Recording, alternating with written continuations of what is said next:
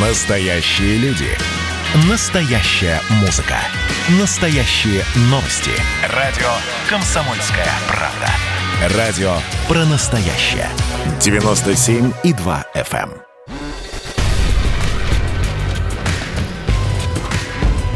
Не фантастика. Не фантастика. Программа о будущем, в котором теперь возможно все.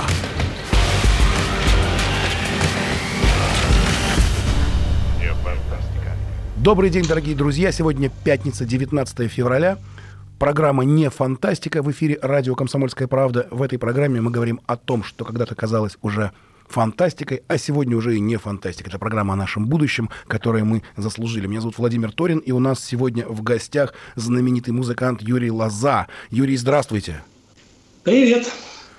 Ну, вы известны сейчас не только как музыкант, но и как человек, который комментирует практически любые громкие события, связаны ли они с музыкой, или с политикой, или с культурной жизнью, или, знаю, или с гимном России.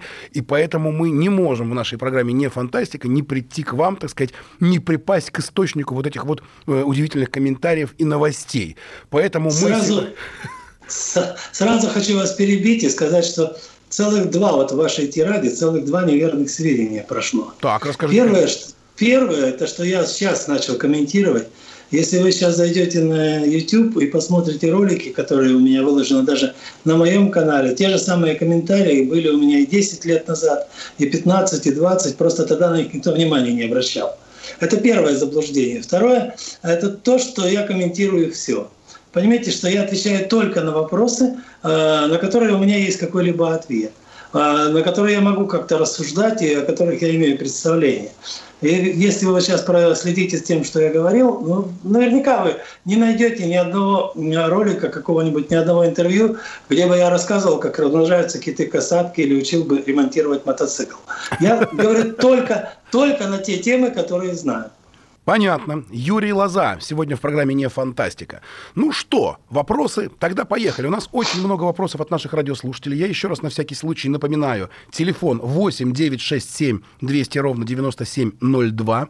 8 967 200 ровно 9702. Можно присылать вопросы к нам сюда в прямой эфир. Вайбер, WhatsApp, Telegram. Мы собираем вопросы для Юрия Лозы и начинаем. Итак, Итак, Юрий Лоза. Многие музыканты говорят, что они вне политики. Они говорят о том, что политика и искусство никак не совмещаются. И, э, на ваш взгляд, позволительно ли в наши дни артисту придерживаться такой позиции? Вы понимаете, жизнь не может быть вне политики, а музыканты все-таки живые люди. А Как он может быть вне политики, если он зависит от того же самого локдауна, от коронавируса, скажем, или от пандемии? Ну да, ты вне политики, но ты все равно поддерживаешь или не поддерживаешь те меры, которые предпринимает наше правительство. Скажем, ты и выполняешь все рекомендации, инструкции или не выполняешь. Если не выполняешь, вот тебе, пожалуйста, протестное начало, вот ты уже бунтарь, вот ты уже революционер. А как их выполнять, если они абсолютно не укладываются в логические схемы? Первое, о чем я говорил всегда, ребята, ну подожди секундочку. Если вы запрещаете нам работать а, таким образом, что заставляете нас заполнять не более одной четверти зала. Но, ребята, вы же в метро не рассаживаете через трое. Вы же в автобусе не рассаживаете через трое. Люди едут на концерт в переполненном метро и тычутся носами, нос в нос. Потом едут в автобусе, тычутся носами, нос в нос. А потом они приходят А потом доехали зал. до концертного зала, Да, и тут-то их да, наконец и тут- рассадят. И вот тут их рассадили один через трое. То есть 25% это значит один, один пассажир, э, то есть один э, посетитель, там, скажем, зритель, и потом три пустых места. Но это же глупость, правильно? Второй момент э, абсолютно глупый, который я тоже никак не могу понять. Когда запретили проводить мероприятия после 11 вечера, пусть кто-нибудь объяснит, с какой стати вирус до 11 дремлет, а потом просыпается после 11 и начинает, Начинает всех заражать, всех заражать. Да буйствовать начинается страшной силой просто, ловить всех зазевавшихся посетителей.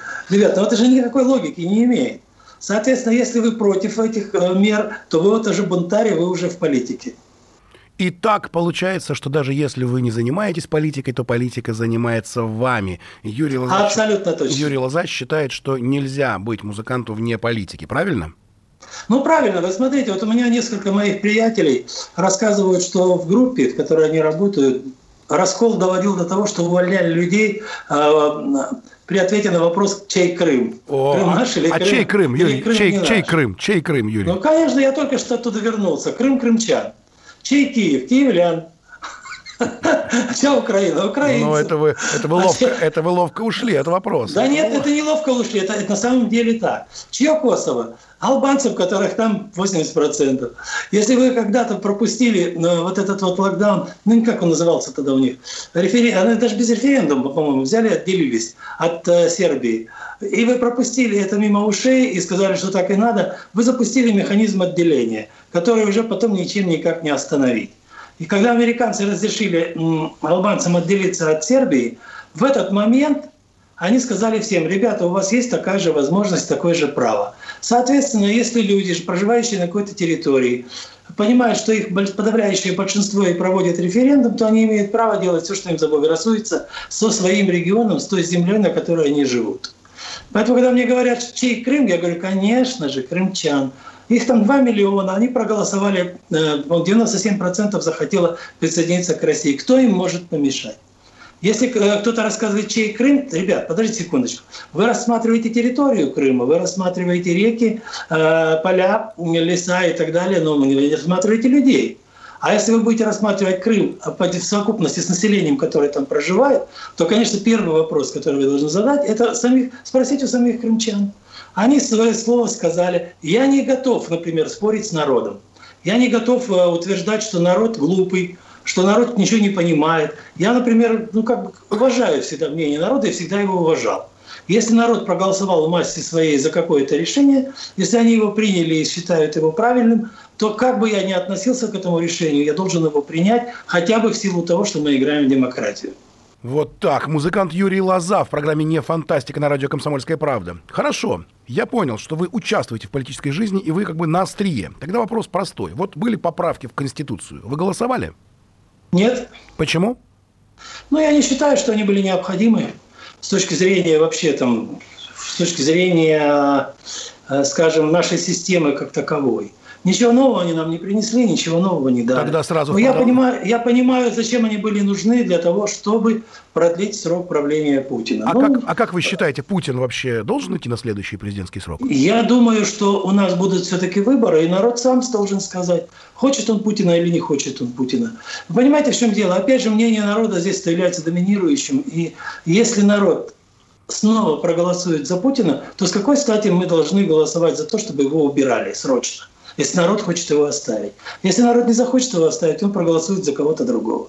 А вы лично, Юрий Лоза, за кого будете голосовать? Вы знаете, тут вот какая ситуация. Я еще закончу предыдущую мысль. Угу. Правило вот это вот, что о сменяемости власти, оно принято вот именно в демократических странах, но я бы не сказал, что в Америке демократия, что это власть народа, что это, это власть демократов. И мы это прекрасно понимаем, мы видим, что там происходит.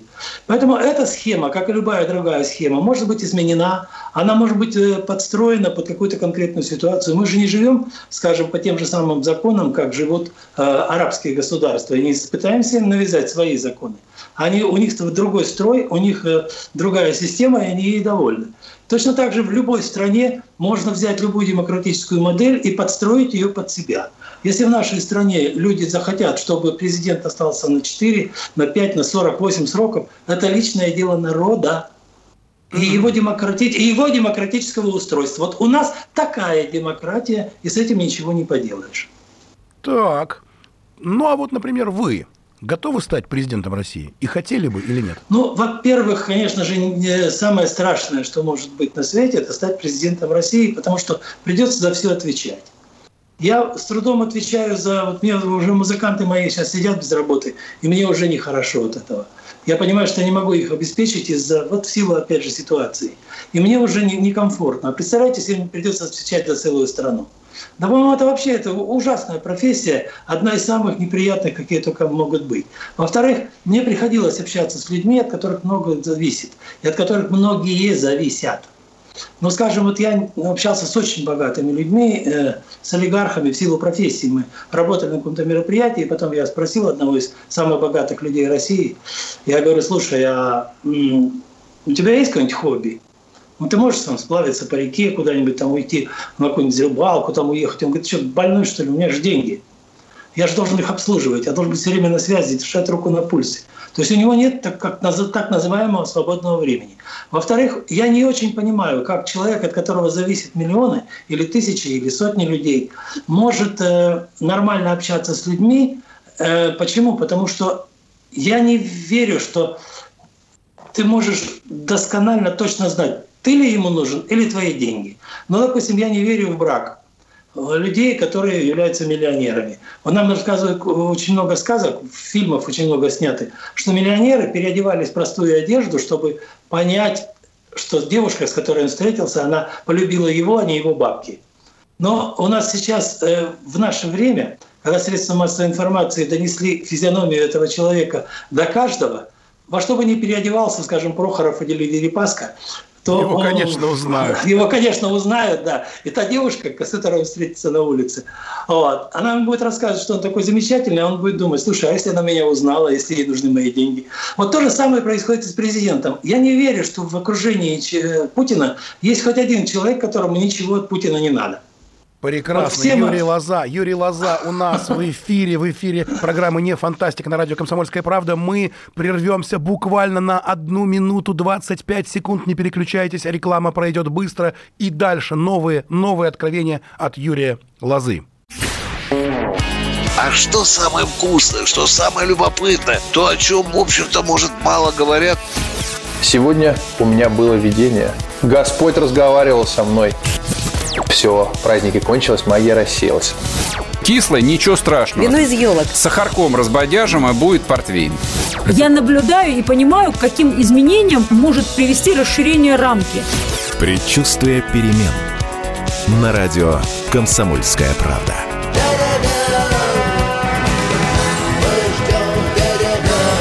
Но извините, пожалуйста, я понимаю, что действительно заниженная лексика не наш стиль.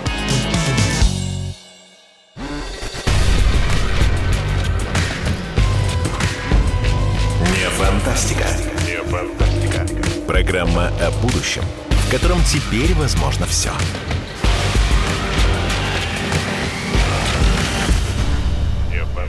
Так, мы вернулись, мы вернулись в студию. Меня зовут Владимир Торин. Программа «Не фантастика» на радио «Комсомольская правда». И с нами сегодня Юрий Лоза. Юрий Лоза, про которого существует миллион мемов в интернете, как Юрий Лоза помогает настраивать гитару группе Rolling Stones. Юрий, мы только что говорили о том, что вы не хотите быть президентом России. Но вот я, если бы вот так вот, если бы вы захотели, э, не захотели, а стали бы вдруг, ну, по волшебству э, президентом России, взяли бы вы к себе премьером Владимира Путина? Путина? Или, может, кого-то другого? Ой, я не знаю. Вообще самое, самое главное, что нужно понять, что короля играет свита, царя играет окружение. Для того, чтобы становиться президентом, у тебя должна быть команда. И когда какие-то товарищи кричат, что вот надо срочно скинуть Путина, я приду и все наведу порядок, ребята, и первый вопрос, который я хочу им задать, а какими силами, какими, с какими кадрами вы будете это осуществлять? Без команды вообще делать что-либо бесполезно. Путин создавал свою команду 20 лет. Поэтому она, эта команда и выглядит такой монолитной. Они дуют в одну дуду и делают то, что им скажут. Но создать такую команду мне сейчас, допустим, было бы без, безумно сложно, потому что я не знаю, где брать кадры. И в моем окружении нет людей, способных управлять большими структурами, людей, способных управлять государством. Я, наверное, что-то в этом понимаю, наверное, в силу образования, в силу опыта, в силу возраста. И, наверное, как-то немножко разбираюсь в том, что происходит, но это недостаточно для того, чтобы вникать в каждое дело ну, на уровне, скажем, практикующего экономиста. Хорошо. Глазьев, Хорошо. Я бы взял Глазьева министром финансов поставил бы. Мне нравится, как он думает. Наверное, Лаврова менять э, тоже смысла никакого я бы не увидел. Почему? Потому что, ну, ну, он же он хороший министр иностранных дел. Менять Шойгу, ну какой смысл? Ну, я не знаю, кто из офицеров, я, я не знаю офицерства наше, по, по, по, как, как оно выглядит, что оно думает и что, на что оно способно. Поэтому, конечно, скорее всего, я бы оставил команду, и что бы поменялось тогда? Вместо Путина мелькал бы Лоза, и его окружение Ну, может играло быть, бы... не так уж и плохо. Э, Мелькали короля- лозы, не так уж и короля- плохо. И короля играла бы та же самая свита. Хорошо, а вот, к примеру, Навальный, Навальный, вот э, он говорит, что у него есть команда, э, он водит людей на улице, даже сейчас находясь, в общем-то, э, в местах как бы, не столь отдаленных, да? Э, что вы по этому поводу думаете? Я не думаю, что можно выводить на улицу детей, которые ничего не понимают. Если вы возьмете любого из них сейчас с улицы, и потом кричит, что-то там митингует, там что-то машет, там флагами какими-то, чем там не размахивает, вы посадите его и просто так задайте ему несколько вопросов, те же, которые задаете мне. Что ты будешь менять, что ты будешь делать. То есть расскажи мне о конструктивной части своей программы. Я понимаю, весь мир разрушить, это само собой, это, это, это самый хороший лозунг, самый такой притягательный для молодежи. Сломать очень просто. Как ты будешь строить? Ни один из них не ответит на этот вопрос. Что ты будешь делать? Вот да, ну развалить здорово, конечно. Давайте всех к ответу. Давайте. Давайте всех к ответу. Но они и скажут тебе, что мы старались. Но не получилось. Что вы будете дальше с ним делать, с этим человеком? Поэтому тут, опять же, как вы будете менять судебную систему? Как вы будете бороться с экономикой? Что вы будете, например, делать с распределением ну, отраслей этих наших? Кому вы их отдадите? Кому можно сейчас отдать, скажем, нефтянку или газовую отрасль? Кому можно отдать банковский сектор? У вас есть, вот ну, любого молодого человека спросите, у тебя есть кто-нибудь, кто займется сейчас банковским сектором? О, я думаю, будет А- очень много желающих, э, почему нет? Да, желающих, да, но банковская система рухнет, потому что это там столько подводных камней. Вы думаете, что если Павел Воля выходит и кричит, что банк, а он что-то какой-то банк рекламировал, говорит, что настоящий успех – это когда смешно. И я понимаю, да, это сегодняшний тренд, ржака. Но я думаю, что в банковской системе главное это не смешно, а главное это надежно или выгодно. Но рекламируют там комедианты этой банковскую систему, и молодняк думает, что это правильно, что надо рекламировать. Почему? Потому что это так прикольно, в общем-то. Ну, банк, банк лопнул, блин, и прикольно встали там 3000 человек, вкладчиков у двери, им говорят, банкер уехал, и все, и клоуны, клоуны остались, а банк уехал. И что делать дальше? Как вы будете, например, э, следить за распределением финансов? Как? Если вы ничего в этом деле не понимаете. А без команды что можно это нареволюционировать? Есть же выражение, которое я не знаю, кому принадлежит, я на самом деле так и не нашел его авторства. Его приписывают и Черчиллю, там, и Рузвельту, и кому-то угодно, что революцию затевают утописты, э, совершают революцию авантюристы, А пользуются плодами революции- негодяи. Негодяи, это подонки. То есть в любом случае это, это изречение никто не отменял. И поэтому, когда кто-то выходит на улицу, первый момент, ребят, вот меня в свое время спросили, ты пойдешь на марш несогласных? Я говорю, вы понимаете, в чем дело? Когда идет вместе куча народа, один кричит «Долой Путина», второй кричит «Долой там, э, маленькие пенсии», третий «Почему мента убрали возле моей пивнушки, теперь там мужики ссут?» То есть это настолько разные лозунги, настолько разные... Ну, вроде все э, вместе такие- шумят. Ну, все- Вместе все шумят, да. А у них же нет единой программы, у них нет единой системы какой-то, у них нет единых взглядов, у них нет единых каких-то установок. Ничего единого нет. Вышли, у них единое одно желание покричать, желание что-то развалить, желание разрушить. Как ты будешь создавать? Я практик, вы поймите, я уже таки пожилой человек. Так, пожилой человек Юрий Лоза сегодня с нами в эфире программы «Не фантастика» на радио «Комсомольская правда». Ну хорошо, вы умудренный жизнью человек, опыт у вас есть большой. Вот верите ли вы словам Навального? Верите ли, например, что его отравили? Отравили его или нет, как вы думаете? Если это не отравление, например, то что тогда было это? Что, что произошло в августе? Ой, я, мне сложно судить. Понимаете, мы все можем только теряться в догадках. На самом деле, я не очень верю, что наши э, спецслужбы настолько непутевые и настолько безала- бездарно, что ли, работают. Они всегда работали хорошо. Но вот, скажем, некоторые преступления, которые на моем веку происходили в нашей стране, они ведь не раскрыты, хотя, в общем-то, все понимают, что за ними стояли профессионалы. Никто не знает, кто убил Атарик Пантришвили. Никто не знает. Ну, убили, убили, так, развели руками. Но это явно профессионал же работал. Поэтому если профессионалы берутся за какое-либо дело, то они, по идее, должны его сделать хорошо. Или они не профессионалы. Либо профессионализм наших спецслужб упал до такой степени, что они не смогли восьмером отравить человека за 8 лет, то ну, это, это- в это я не очень верю. Ну, то, как-то есть мне вы кажется, не верите, что... то есть вы не верите в отравление? Это Ну, смотрите, мы, мы, мы же, мы же видим э, огромное количество сериалов, в которых наши ребята, вот сейчас в погонах или там не в погонах, э, ну, в общем, и спецслужбы, и не спецслужбы, и, и силовики, они совершают кучу всяких разных подвигов, туда рвется куча народу, потому что, ну, опять же, наших молодых людей. И мы видим, как э, наши э, следачки, что ли, как их по-другому-то назвать. Сейчас в основном-то женщины расследуют преступления. Они ловят преступников, в общем, у них там мозги работают. Вот. Э, Как э, Анна, забыл, это в тайных следствиях это 20 лет она уже ловит всех преступников, которые ей попадались. То есть они работают как бы, должны работать эти службы. И вдруг мне рассказывают, что в этом случае они не смогли сработать. Почему вдруг 8 лет они там, или 6 лет они бегали за человеком, не могли улучшить моменты, когда его как-то убрать? Я не в это не очень верю. Тогда, может быть, эм, э, проговорим конспирологическую версию.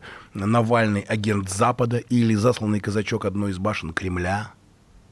Ребята, мы же опять теряемся в загадках. Я тем более не хочу на эту тему дискутировать. Почему? Потому что я ничего не знаю. Я же вам в самом начале разговора сказал, что я комментирую только те темы, в которых, имею, в которых разбираюсь и о которых имею представление. Что там было с Навальным, я не знаю. Понятно. Просто по определению. Юрий Лоза в программе «Не фантастика» на радио «Комсомольская правда». Хорошо, давайте поговорим о дворцах. Э, Вся страна с удивлением, многие, многие с восхищением, некоторые с недоумением смотрели на фильм, в который показывали некий дворец в Геленджике. Э, Во-первых, что вы думаете про это? Э, Что Ничего не думаю. Почему я должен об этом что-то думать? Хорошо, а если У нас два откроется- дворцов.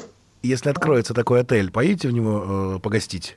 Ну, не знаю, вряд ли. Я, у меня просто вся жизнь в гостиницах. Для меня посещение отеля – это не приключение. Это, не, это такая тяжелая необходимость, каким бы ни был этот отель. Во-вторых, вы посмотрите, э, когда вы ну, как бы историю России откроете и посмотрите на те дворцы, которые у нас уже построены. Посмотрите на Воронцовский дворец, посмотрите в Архангельском на эти дворцы, посмотрите вообще на наши дворцы. Потемкинские дворцы всевозможные. Это же все строили люди, которые были приближены к э, управлению страной. То есть это фавориты всевозможные. Это люди, которые действительно как бы крутились у кормушки. То есть были там наверху. Они же не создавали там каких-то структур и так далее. Они просто были рядом с властью. Почему сейчас должна быть ситуация другая? Я не верю, не верю, что люди, которые находятся у власти в той же самой Америке, что они не строят дворцов где-либо. Или там во Франции, или в Англии, где угодно. Смотрите, дворцы разбросаны по всему миру, и всегда их строили, в общем-то, не те люди, которые создавали, там, придумали э, паровые машины или там летательные аппараты. Как правило, люди, которые что-либо создавали, они жили достаточно скромно. А, а дворцы строили люди, которые находятся у кормушки. Что в этом неожиданного? Что такого, я не пойму. Юрий Лоза с нами сегодня в программе «Не фантастика» на радио «Комсомольская правда». Мы прерываемся на новости, вернемся ровно через пять минут в студию. Не переключайтесь, потому что с нами Юрий Лоза, человек, который знает, о чем говорит. В программе «Не фантастика» на радио «Комсомольская правда». Вернемся сразу же после выпуска новостей. Ну что, это хроники Цыпкина на радио «Комсомольская правда». Имеет ли право звезда напиться, принимать наркотики и вообще вести образ жизни, который не может послужить примером подрастающему поколению? Что делать в принципе с алкоголизмом? Ну, перебрал в барик. Со всеми бывает. Приехала полиция. Забраться на постамент, тереть э, каменный э, член и думать, что произойдет с тобой чудо. Звонит бабушка. Она говорит, не имею никаких претензий к тому, что ты используешь мат. Можно не позорить меня на всю страну и вся в своем посте написать грамотно с мягким знаком. Известный писатель Александр Цыпкин ведет дневник специально для радио «Комсомольская правда». Без купюр и цензуры. Хроники Цыпкина. Слушайте по пятницам в 10 вечера по Москве. Я, правда, к сожалению, сразу сяду.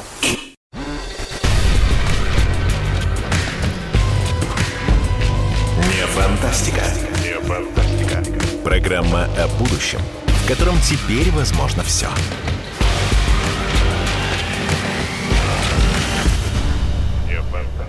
Добрый день, добрый день, дорогие друзья. Мы вернулись в студию программы «Не фантастика» на радио «Комсомольская правда». Сегодня пятница, 19 февраля. С нами здесь прославленный музыкант Юрий Лоза, который очень много говорит с нами о политике, очень много рассказывает интересных, э, таких резких и м, умных вещей. Спасибо огромное, Юрий, что вы с нами. Мы тут рас- разговаривали про некую роскошь, про некие дворцы в первой части. А вот вообще, как вы относитесь к роскоши? Сколько денег и сколькикомнатная квартира вам нужна для счастья? Ну, есть старинное изречение, которое мне нравится и которому я руководствуюсь многие годы. А оно э, приписывается, опять же, китайцам, по-моему, Конфуцию, что богат не тот, у кого много, а тот, у кого достаточно.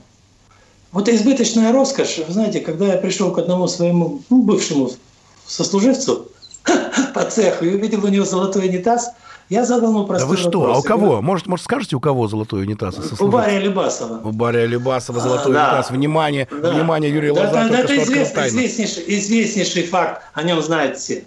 Вот. Я спросил, а зачем он тебе? Неужели простой фарфоровый выполняет эту функцию хуже? Ну, то есть, как бы он не, не так, э, ну, не так, что ли, трепетно относится к твоему говну. А Он говорит, ты знаешь, это, наверное, то же самое, но это вопрос пафоса, вопрос статуса. Я говорю, ты знаешь, статус, наверное, в другом. Вот в свое время я приехал, мы с женой подъехали к графскому залу, к России, а у меня был первый автомобиль очень простой, скромный, эм, корейского производства, Део, такая Nexia. Так. И мы подка- подкатили, но я первый взял, вот именно боясь, еще не умея толком ездить, поэтому я как бы учился на нем. Мы подъезжаем, выходим с женой, я выношу, да, беру кофр гитарный, стоят три парня такой кавказской наружности, говорит, «Ва, тебе не стыдно такую красивую женщину такой там скромной машине возишь?» Я говорю, ты знаешь, брат, наверное, у меня куча других достоинств. Если такая красивая женщина готова сесть со мной в любую машину. Но я же не буду ему рассказывать, что у меня гитара, которая стоит как две эти машины. Вот. То есть на самом деле есть функциональные вещи, которые приносят вам не только удовольствие, но еще и очень вам нужны. Вот мои инструменты, они дорогие по-настоящему именно из-за того, что качество самих инструментов очень высокое. Они понимаю, это я могу понять. Но зачем мне избыточная роскошь в виде золотых унитазов, я, мне никто объяснить не может. То есть есть вещи, которые вам нужны. Пожалуйста, попытайтесь вот ими и ограничиться в этой жизни, и будет вам счастье. Почему? Потому что избыточные вещи, скажем, а, мне молодняк, часто молодые люди там говорят, ну тебя же все знают, у тебя такие возможности, давай что-нибудь замутим сейчас. Давай сейчас как дело, там, ты, у тебя же там ты проткнешься это дело, мы поможем, заработаем много бабла. Я говорю, и дальше что? Что мы будем с ним делать? Простой ответ мне дайте на это бабло. Ну, он говорит, ну вот, деньги, ну вот деньги. Я говорю, и что деньги? Я говорю, как только вы ткнетесь э, в освоение этих денег, то есть во что их? Будете вкладывать во что-то. Ну, самое простое, что делают наши бабушки, что делала моя мама всю жизнь, это под матрас. Это глупо, потому что денежная реформа их слопает, эти деньги. Держать в банке, банки лопаются, поэтому это смешно. Ну, просто дер- держать, аккумулировать деньги в банках. Покупать недвижимость, все рухнет в одну секунду, если начнется кризис, то и стоимость на это жилье упадет в десятки раз.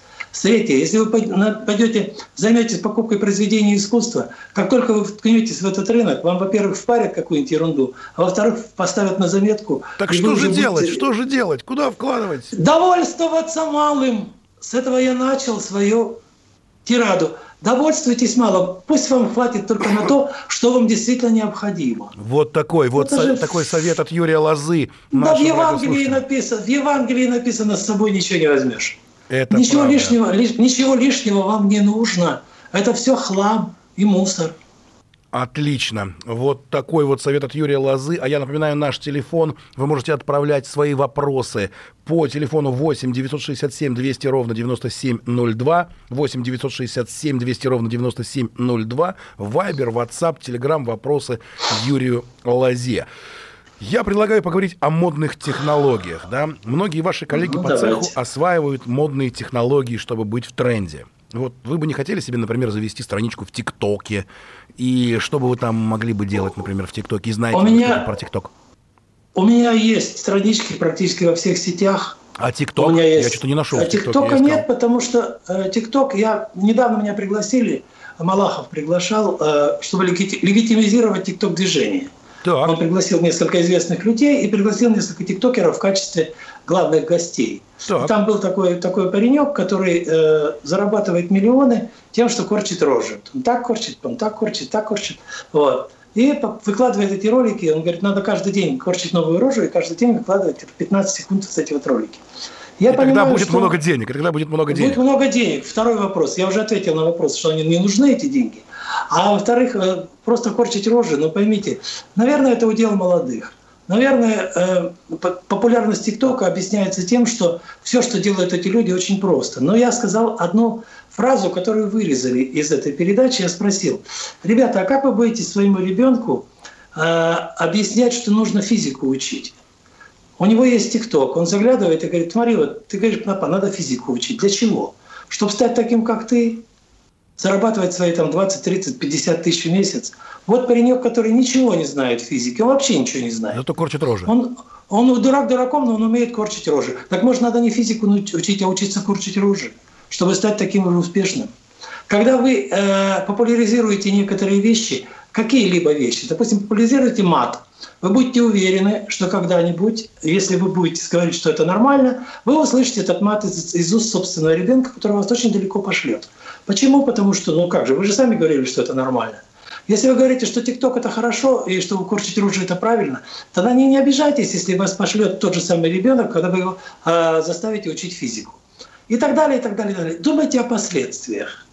Сейчас поступок стал важнее, чем... Ну, то есть не поступок, вернее, а популярность стала важнее поступка.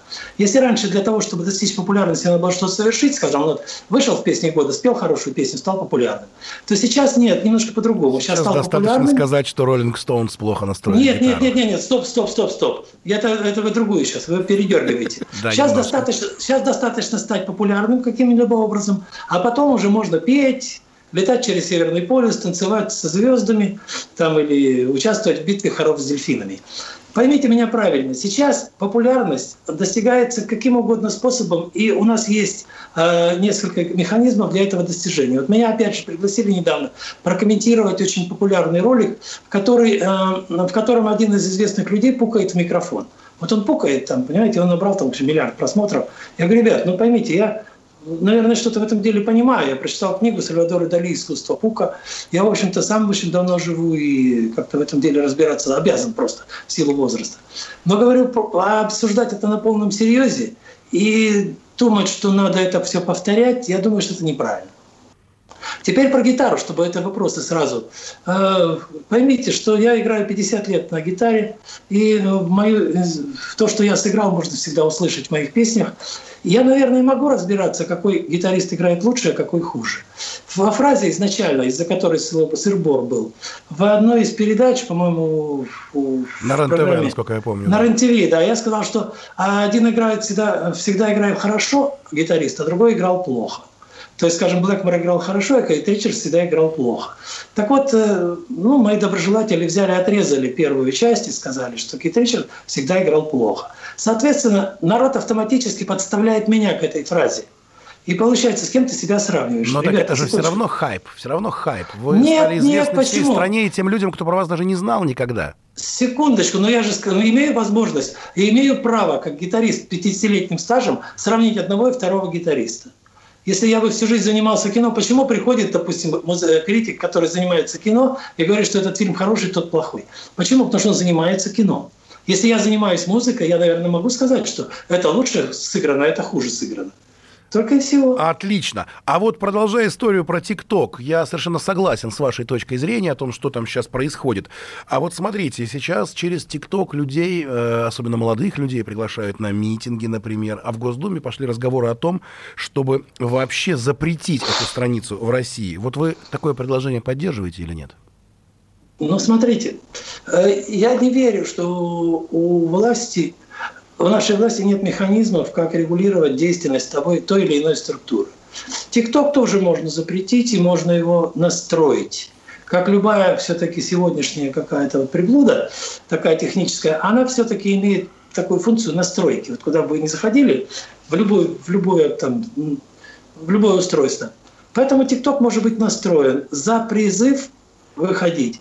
Можно ввести определенное наказание, и люди перестанут это делать.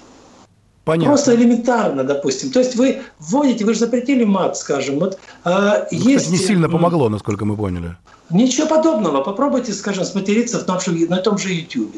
Или выложить там голое тело. э, тут же моментально YouTube говорит, вы нарушаете правила сообщества. Вам YouTube, это американская система, говорит, что этого делать нельзя. Почему мы не можем ввести у себя, имея свой собственный филиал того же самого ТикТока на русском, на русском этом ТикТоке, некоторые нормы, я не за цензуру в такую жесточайшую, какая была при Советском Союзе, но я все-таки за разумные ограничения. Тот же самый мат, тот же самый призывы к насилию или призывы к революции должны быть, конечно же, ограничены. В таких, в таких, э, на таких порталах, как, скажем, там, TikTok или YouTube или где угодно. Спасибо. Юрий Лоза в программе «Не фантастика». Мы буквально на полторы минуты прерываемся на рекламу. И ждите, мы возвращаемся для того, чтобы в последнем э, таком отрезке нашего эфира сбросить все маски и все выяснить вместе с Юрием Лозой в программе «Не фантастика» на радио «Комсомольская правда». Каждую субботу в 9 утра и каждое воскресенье в 8 вечера Михаил Антонов подводит музыкальные итоги недели. Вы голосуете за любимые песни, а мы ставим их в эфир. Хиты, раритеты, каверы, музыкальные новинки, интервью со звездами и песни от ведущего. Поднимались Иваны, ни свет, ни заря. Настоящий хит-парад на радио «Комсомольская правда». По субботам в 9 утра и в воскресенье в 8 вечера. Включайтесь.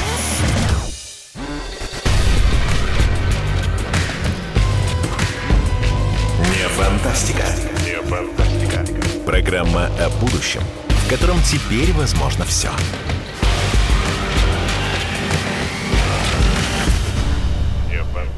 Мы вернулись, мы вернулись в студию программы «Не фантастика» на радио «Комсомольская правда». Меня зовут Владимир Торин, с нами здесь в студии Юрий Лоза. Юрий, мы говорили о новых технологиях, мы говорили про ТикТок. А вот есть такая, например, соцсеть, которая называется Clubhouse. Знаете ли вы о ней? Как думаете, почему вокруг нее так много шума? И как долго этот шум продлится, по-вашему? И дайте прогноз. Как вы думаете, будет дальше продолжаться этот вот Clubhouse или это как-то исчезнет? Вы понимаете, все новое вызывает интерес. Поэтому, а, скажем, когда Телеграм появился, тоже был интерес. Сейчас он потихонечку угас. Я не думаю, что Клабхаус э, заменит, ну, как бы уже э, застолбивший за собой некоторую там, площадку, такие как там Facebook или там ВКонтакте, Одноклассники, они сформировали уже свою аудиторию, и эта аудитория уже сама их поддерживает, потому что сама аудитория привлекает людей. Вот смотрите, интересный момент. Ведь когда мне говорят, что этот ролик посмотрела там куча народу, я же понимаю, что ролик никакой, смотреть там нечего.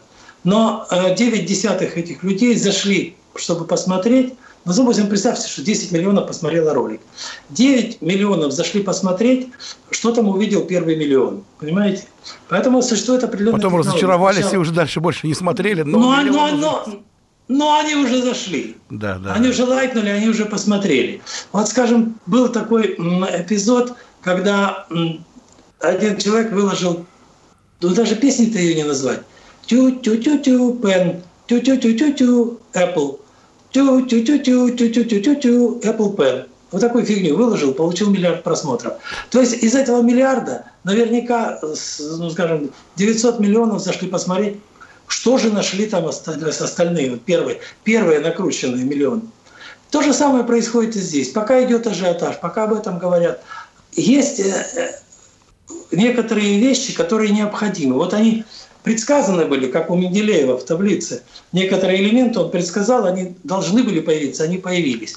Здесь появление э, вот этого нового, нового какого-то там устройства, новой какой-то сети, оно не вызвано никакой необходимостью. Уже вполне, в принципе, рынок заполнен. Всего достаточно. Ты можешь найти себе всегда по интересам какую-то компанию и спокойно в ней общаться.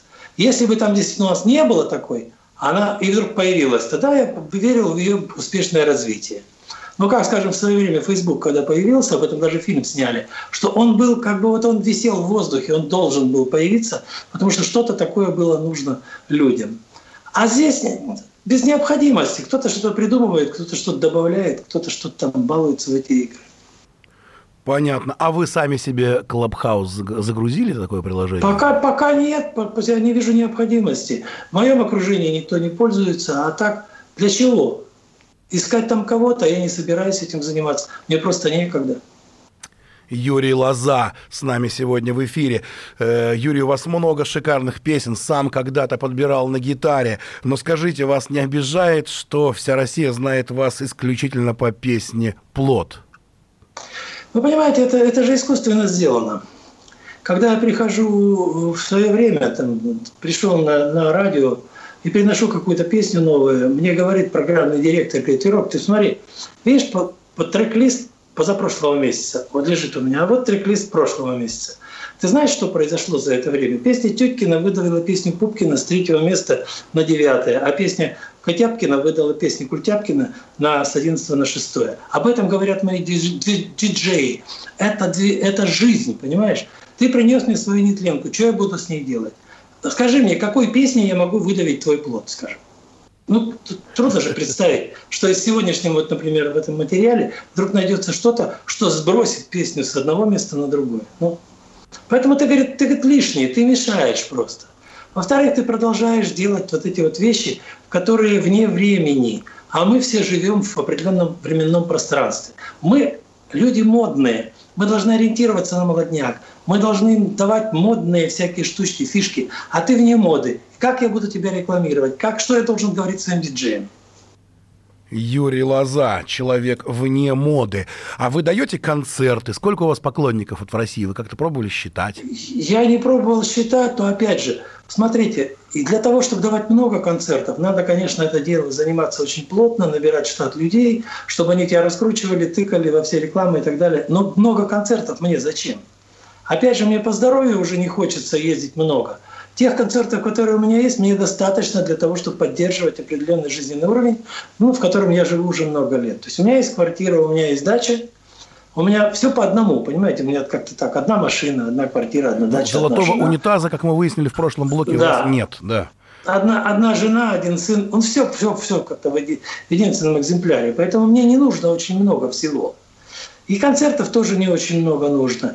Есть моя, допустим, я пишу каждый день что-нибудь. У меня сейчас большая работа, которая висит, на которой я никак не могу собраться силами и закончить ее сценарий. Вот. Я как-то пишу, пишу, пишу, пишу, пишу. Мне это больше нравится. Хотя это не так востребовано, как ранее. Ага. Так, тогда давайте так. Сегодня же вы не можете не слушать современную музыку. Э, кто вам нравится и кто вам не нравится? Мне всегда нравилась мелодичная музыка. Поэтому сегодня те, те даже иностранные, я не, не очень люблю английский язык, потому что в школе учил немецкий. Я больше стараюсь слушать как-то музыку не на английском языке, а на менее э, набила оскомину, что ли. Любая песня на английском языке, она все равно воспринимается как уже нечто слышанное ранее. Поэтому я стараюсь слышать музыку на испанском, на итальянском, на немецком языке. На русском? Может, она более... Может быть, на русском? На, на русском, само собой. Но... А кто вам нравится исполнитель на русском языке?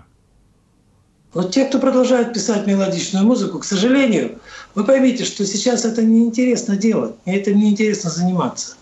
Если раньше, допустим, это было востребовано, то сейчас нет. Сейчас авторы отпущены ниже плинтуса. Если вы видите программу музыкальную, идет большая программа, то очень важные артисты в перьях там ходят, такие важно вещают от имени вечности, а в конце программы будет такой столбик. Прозвучали песни на стихи, трррр, прозвучали песни на музыку, трррр, и все так трррр, пробежало, трррк, вот эти вот строчки. Сегодня время такое не... поверхностное. Нет, авторы не нужны. Скажем, появляется новая песня какого-то большого исполнителя, попробуйте найти ее авторов. Они делают все, эти артисты, для того, чтобы никто не знал, кто это все создал. Ну, якобы все песни Киркорова написал сам Киркоров, потому что авторов вы не найдете. Ну и так далее. Ну, не обязательно Киркорова, там, Стас Михайлов, Басков, кто угодно. Юрий Поэтому Лоза. быть автором, Юрий... быть автором неинтересно.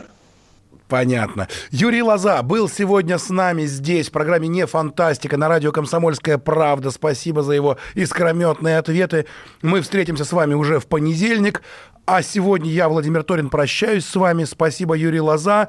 Увидимся, Пока. услышимся на радио «Комсомольская правда» в программе «Не фантастика». Не фантастика. Не фантастика. Программа о будущем, в котором теперь возможно все.